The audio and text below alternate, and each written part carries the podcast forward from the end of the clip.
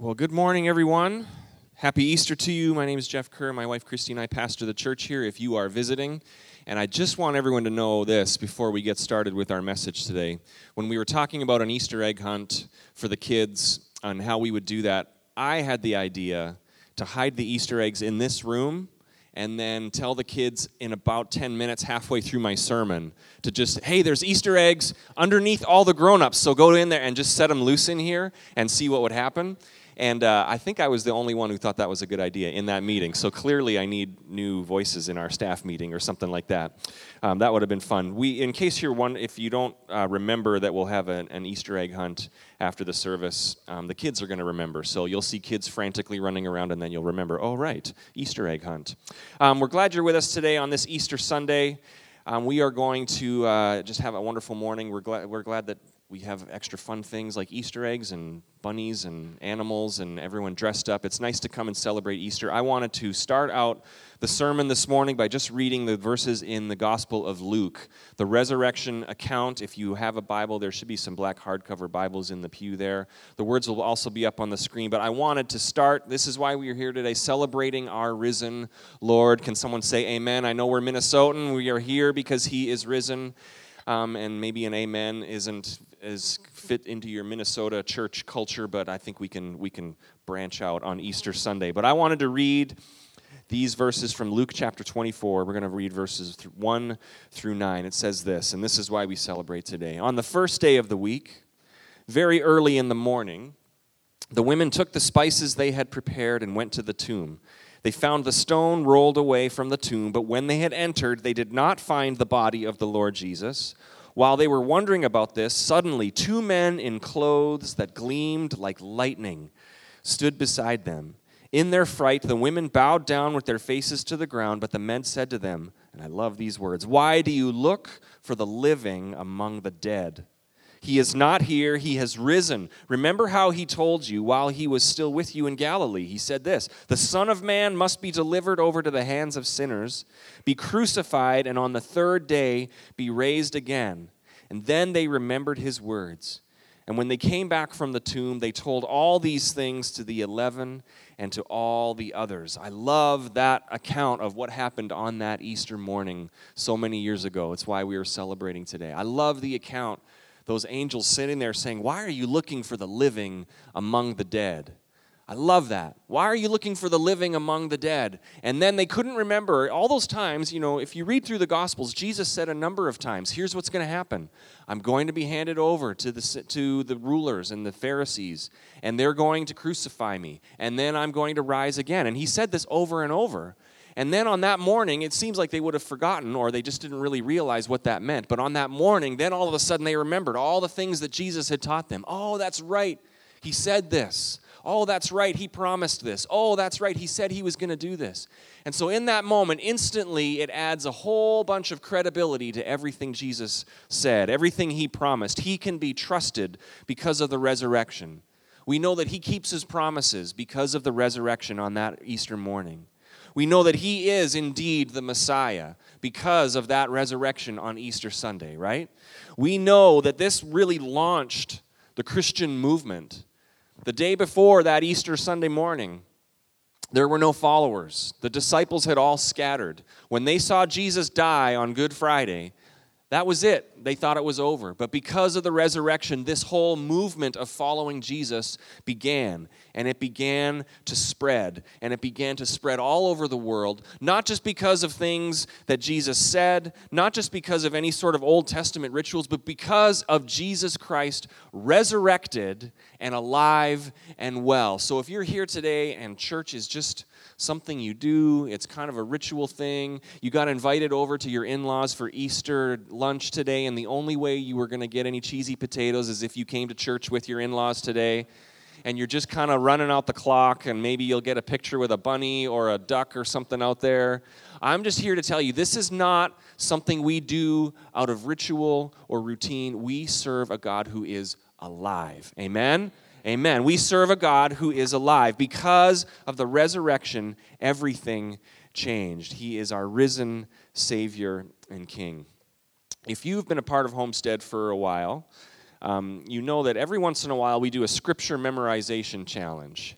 And some of you know, some of you are excited to hear that because there's a few of you, maybe very few of you, that actually memorized these words. We memorized Ephesians 1 15 through 23 over the last few months. And we tried to make it a little competition between the kids and the students and then all the grown ups, the men and the women. We probably should combine the grown up division because I still don't think we would defeat the children or the teenagers. I think the kids are going to get it this year as far as the prize. We even bought a trophy which we will present to them because I think we had more kids than anyone else. Maybe teenagers, I don't know. Did you kind of give up after a while, teenagers? I think a few of you had it.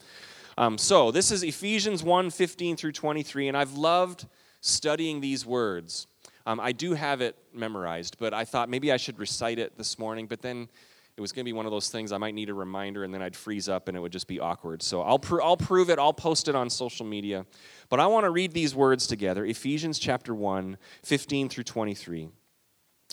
Um, and if you want to follow along in your Bible, it's actually going to be in a different translation than the, than the Pew Bibles, the black hardcover Bibles that we have there. But we're going to read it. The words will be up on the screen in just a minute. But I love these words, especially leading up to Easter. And if you studied these and memorized these, you know it's just so meaningful leading up to Easter. This passage gives us a greater glimpse of what took place when Christ rose from the dead. Now, the book of Ephesians, just a tiny little bit of background. This was written by the Apostle Paul, and the Apostle Paul wrote a number of the books of the New Testament, and they are letters. They're letters written to different groups of new believers. And so, this book of Ephesians is a letter that was written to believers in Ephesus. These people that weren't there on the day when Jesus died and rose, but since then, Paul and other followers have gone around to different parts of the world and explaining to them the gospel, giving them the good news of a resurrected Jesus Christ. And so, a while later, after this group of believers in Ephesians, in Ephesus, is there, Paul writes them a letter. Now, in a lot of other letters that Paul wrote, in the New Testament, he's writing to correct something or to challenge on a specific thing. If you'll read these in some of the other letters that he wrote, some of the other books in the New Testament, Paul will say, Hey, watch out for this. Watch out for this false belief. Watch out for this way of idolatry. This is creeping into the church, and I can see it, and I want to correct you on that. Sometimes he gets really specific. If you read these, it's kind of interesting to read. And these people, you know, Paul would say, Hey, watch out for this guy here because this guy caused me a great deal of harm and he names him by name. How would you like to be that guy right? You you crossed paul one day maybe you were just having a bad day and all of a sudden you're listed in the new testament right? Of this guy did me a great deal of harm watch out for him. There's times where even paul says this guy is in your church and you need to kick him out because he has just gone way around the bend. He's gloating and boastful in his sin, and he needs to be corrected. All these specific things that Paul writes about. But in Ephesians, Paul's not writing to a specific thing. What Paul does in the book of Ephesians, this, these words that we're about to read, is he encourages these young believers that they might understand more the dimensions of God's grace and love because of the resurrection, that they would kind of have their their uh, horizons expanded, their minds expanded of what this truly means life with a resurrected Jesus. So I want to read these words, and here's what I want us to do. I think we should all stand, and we're going to read these, and some of you will do it, maybe very few of you. Let's stand together. We're going to read these words, and if you want to do it from memory, you can close your eyes, but I think most of us are going to probably want the screen. Okay, so here, can we put that first slide up there, Charlie? Ever since, all right, here we go. Ever since I first heard of your strong faith in the Lord Jesus and your love for God's people everywhere, I have not stopped thanking God for you. I pray for you constantly, asking God, the glorious Father of our Lord Jesus Christ, to give you spiritual wisdom and insight so that you might grow in your knowledge of God. I pray that your hearts will be flooded with light so that you can understand the confident hope he has given to those he called, his holy people who are his rich and glorious inheritance.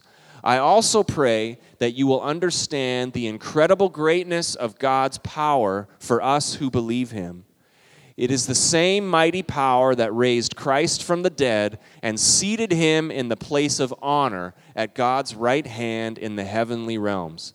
Now, he is far above any ruler or authority or power or leader or anything else, not only in this world, but also in the world to come.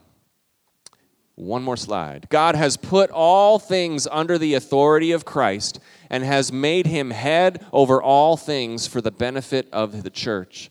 And the church is his body. It is made full and complete by Christ, who fills all things everywhere with himself. Let me pray real quick before we go any further. Lord, we thank you for the promises of this word. We thank you that that power that raised Christ from the dead is still available in us. We thank you that there is hope and life and forgiveness and mercy because of your death and your resurrection. So help us understand this more today what it means to follow a resurrected, alive, victorious God and King. Amen. Amen. You can be seated. I love those words because you sense Paul's heart for his people. He wants this to be more than just routine and ritual. He wants them to go past what they have been taught maybe in the past to fully understand what it means to have a resurrected Lord. And I share that heart. I share that heart for you today. My prayer for everyone here today is that you would get a spirit of wisdom and understanding, that you would know more what it means to have the love of God and the victory of a risen Savior in you. I want this to be way more than just an Easter sermon on a Sunday morning but that He would give us that. I love those words that your heart would be flooded with light, that you would understand. Sometimes it just takes God to touch our hearts. Maybe we've gone to church for years, but there's that day where all of a sudden it becomes brand new. It becomes this new thing, and that's God's Spirit touching you. Well, that's what I want for today in this service. So I want us to look at a couple of these verses again that we just read. And the first one is this, and it's going Charlie, you can put that one up there. Verse 18 says this I pray that your hearts would be flooded with light so that you can understand the confident hope he has given to those he called, his holy people who are his rich and glorious inheritance. We're just going to leave those words up there because we're going to talk about that for a little bit. Because I know this.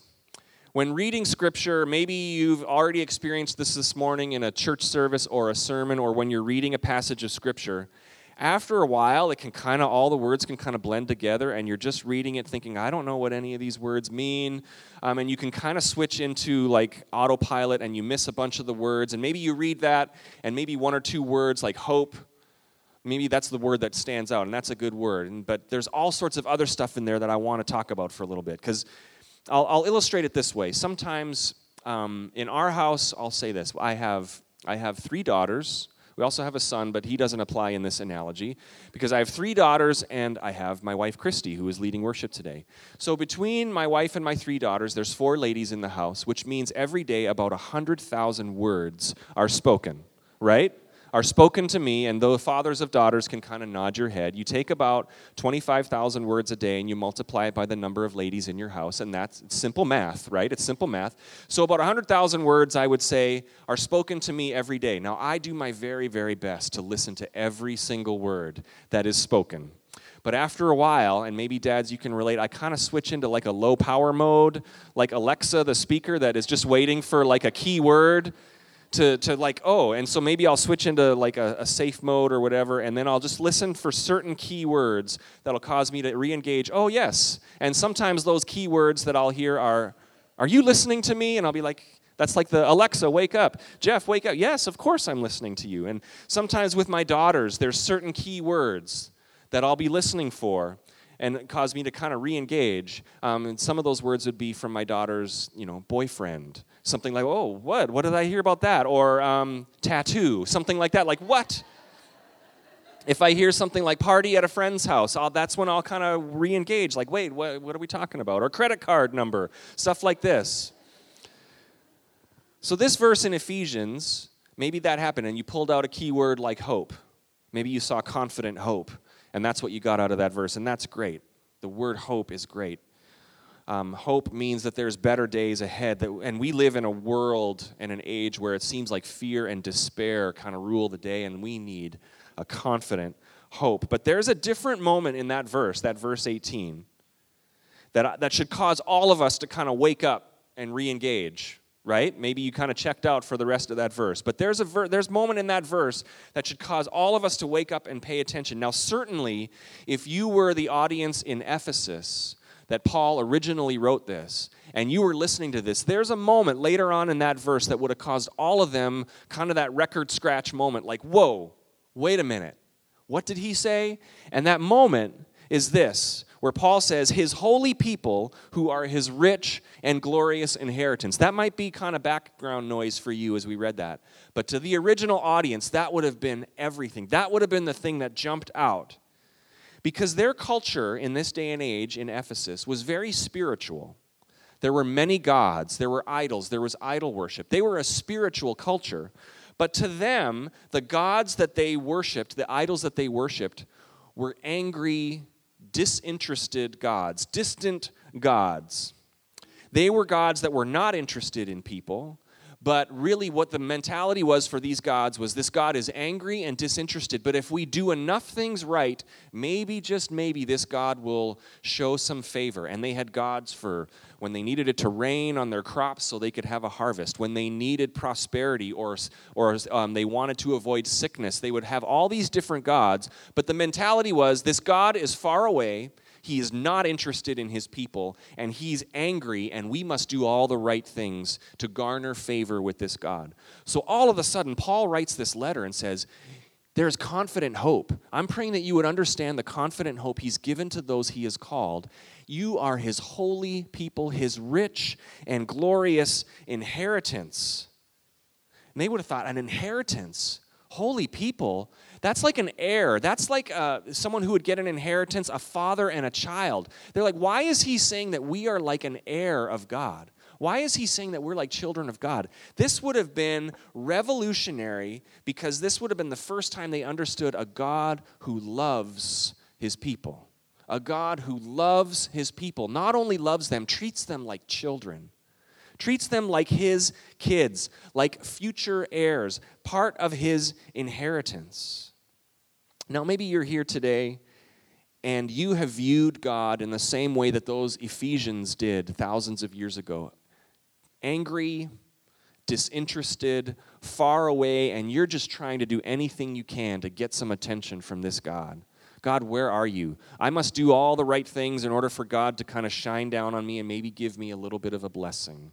Well, that is not what we read about in the scripture. What we read about is a God who is close, who loves you, who sees you as a son or a daughter, a future inheritance. You are not a subject in God's kingdom. You are not a servant to an angry, faraway God. You are valued and loved by God. So much so that he made you an heir, and because of the cross and because of the empty grave, you and I are part of his rich and glorious inheritance. That's what those words that we've been studying mean. That's what the good news is because of that. We are children of God, part of his inheritance. So when Paul says, I want you to have a confident hope, this is not just like a passive thing um, this is not like a uh, Minnesota Vikings. I hope we win the Super Bowl someday, and it's probably not going to happen. This is a confident hope in what will come to pass right? This is a confident hope that we can bank on. This is the hope that we have that it is someday going to warm up in Minnesota. And we know it's going to happen just by the way the planets are. We know with full faith it will warm up, but we have that hope. It's a confident hope that we have in our God that He has our good in mind because we are loved children of God. The second thing I want to look at in the next is the next verse. Verse 19 says this. I pray also that you will understand the incredible greatness of God's power for us to, who believe him. It is the same mighty power that raised Christ from the dead and seated him in the place of honor at God's right hand in the heavenly realms. God's power was on display Easter Sunday morning. God's victory and power was on display that day when those angels appeared to those ladies said why are you looking for the living among the dead? He is risen. That is God's power at work. And it is so important for us to recognize that our God is the God of omnipotence. That's a that's a Bible Sunday school word meaning all power. Our God is the God who is powerful and that same power is available in us that's what the scripture says. That's what the promise is. And note the Apostle Paul is not praying and asking God and saying, God, would you please give some of your power to your people? God, would you please show up every once in a while and maybe give a little bit of power and show a little bit of power to your people? What the Apostle Paul is saying, help us, the church, so that's us today, help us understand that God's power, that same power that raised Christ from the dead, is in us. When you are in Christ, you have that power in you. It's already available. And maybe you are here and that idea of living in power is so foreign because you feel that life is just beating you up. Have you ever felt powerless?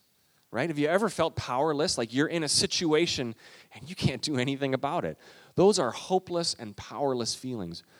But God's power is available to you. It is available to you when you are in Christ. When you feel defeated and weary, when you feel like life is just beating you up, when you feel uncertain about your future, maybe you're feeling uncertain about eternity, and you feel at the mercy of all these circumstances and things that are just happening. You feel like life is just happening to you.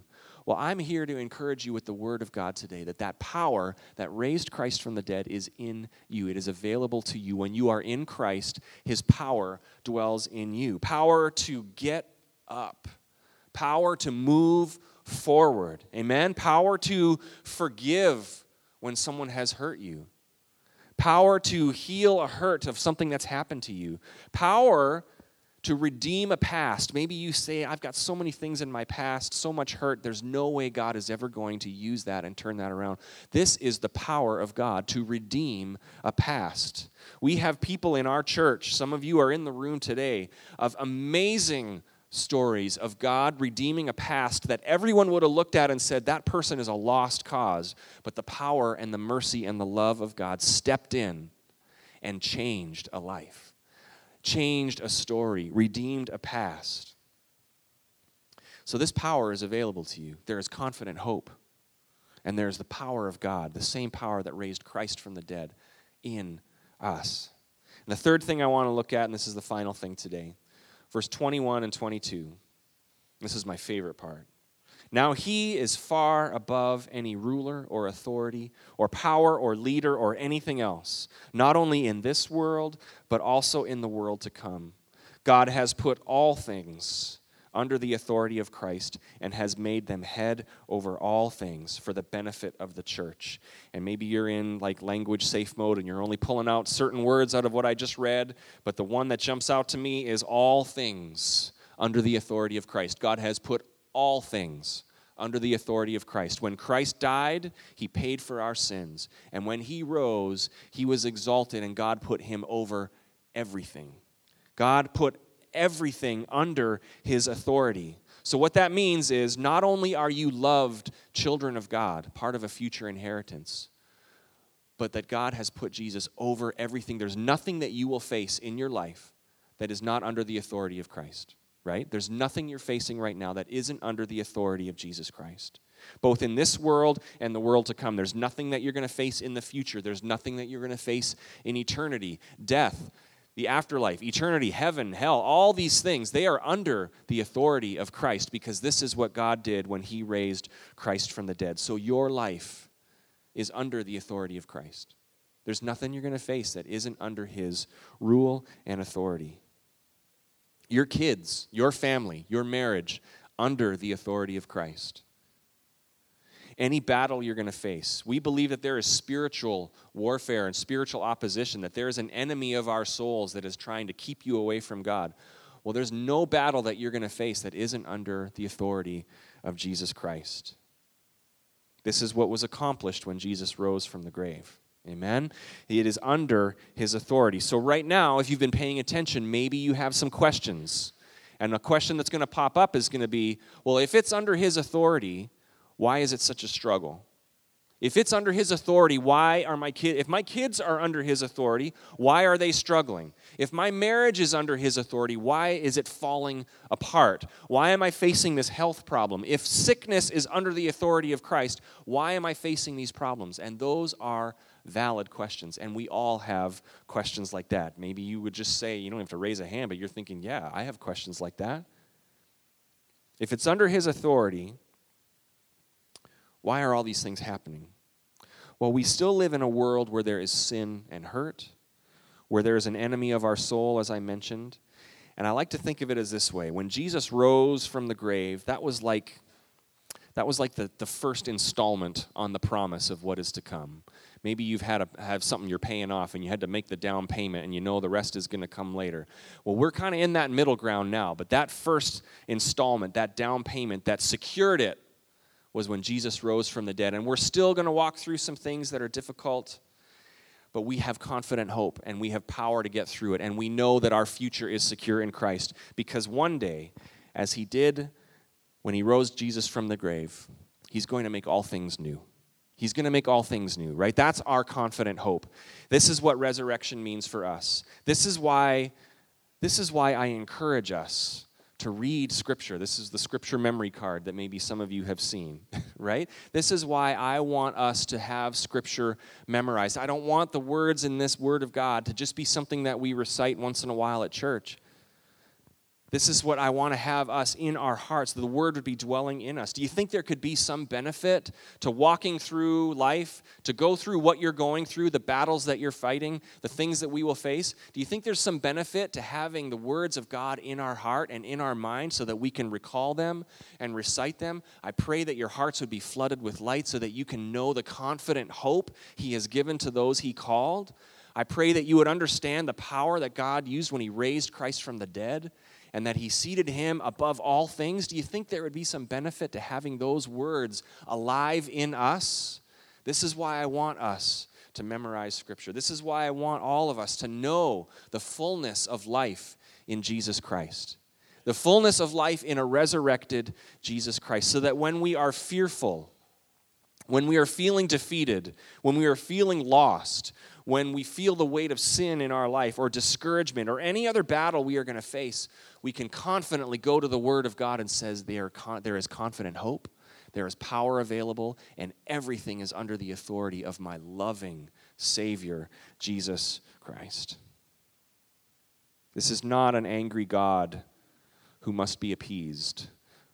This is not an angry God that you have to go through and clean yourself up for him to pay attention, right? This is not an angry God who is waiting for you to stumble so he can point a finger at you and say, Aha, I knew it. I knew you were a failure. This is a loving God who views us as his beloved children, who he wants to work in. He wants to give his hope and his power and his life to, who wants to raise up your faith so that you can walk in victory and strength and purpose and wholeness. So I want to encourage you if you are still doing the ritual religion, if you're here out of some Christian guilt or some guilt that your parents instilled in you as a young child, or whatever other reason you are here, this is not about trying to impress God or to clean yourself up. It's not ritual and ceremony, it's not rules and good behavior, and it's not trying to make up for past mistakes. And some of you are seeing Christianity this way. And I'm telling you today, those are empty. Those are empty. Those are dead. And like those angels at the tomb that morning, why are you looking for the living among the dead? What we have in the Word of God, what we have with a Savior who died for you and rose again victorious, is fullness of life. A loving God who gives hope and power and a future. Our Savior is alive and He is the giver of life. So, what I'm asking you today is this we're celebrating a resurrected Lord. We're celebrating the sacrifice that Jesus made when He gave His life for you. His blood was shed for you so that your forgiveness is there. We're celebrating a Savior who rose from the dead to give us victory, hope, and power in life, fullness of life. So, will you open yourself up to this faith? Will you allow your heart to be flooded with the light of Jesus Christ today? Will you open yourself up to this God who sees you as an heir, as future inheritance, as his rich and holy and glorious people? Will you open yourself up to this God? Will you open yourself up to this Lord over your life and allow him to come in and take away your past, to heal your hurt, to forgive your sin, to remove all the things that you've done before, and to give you new life in Jesus Christ? Like the Apostle Paul, who wrote those words in Ephesians, I want each of us to get a greater glimpse of what life in Christ truly is. And I don't want anyone to settle and to miss out.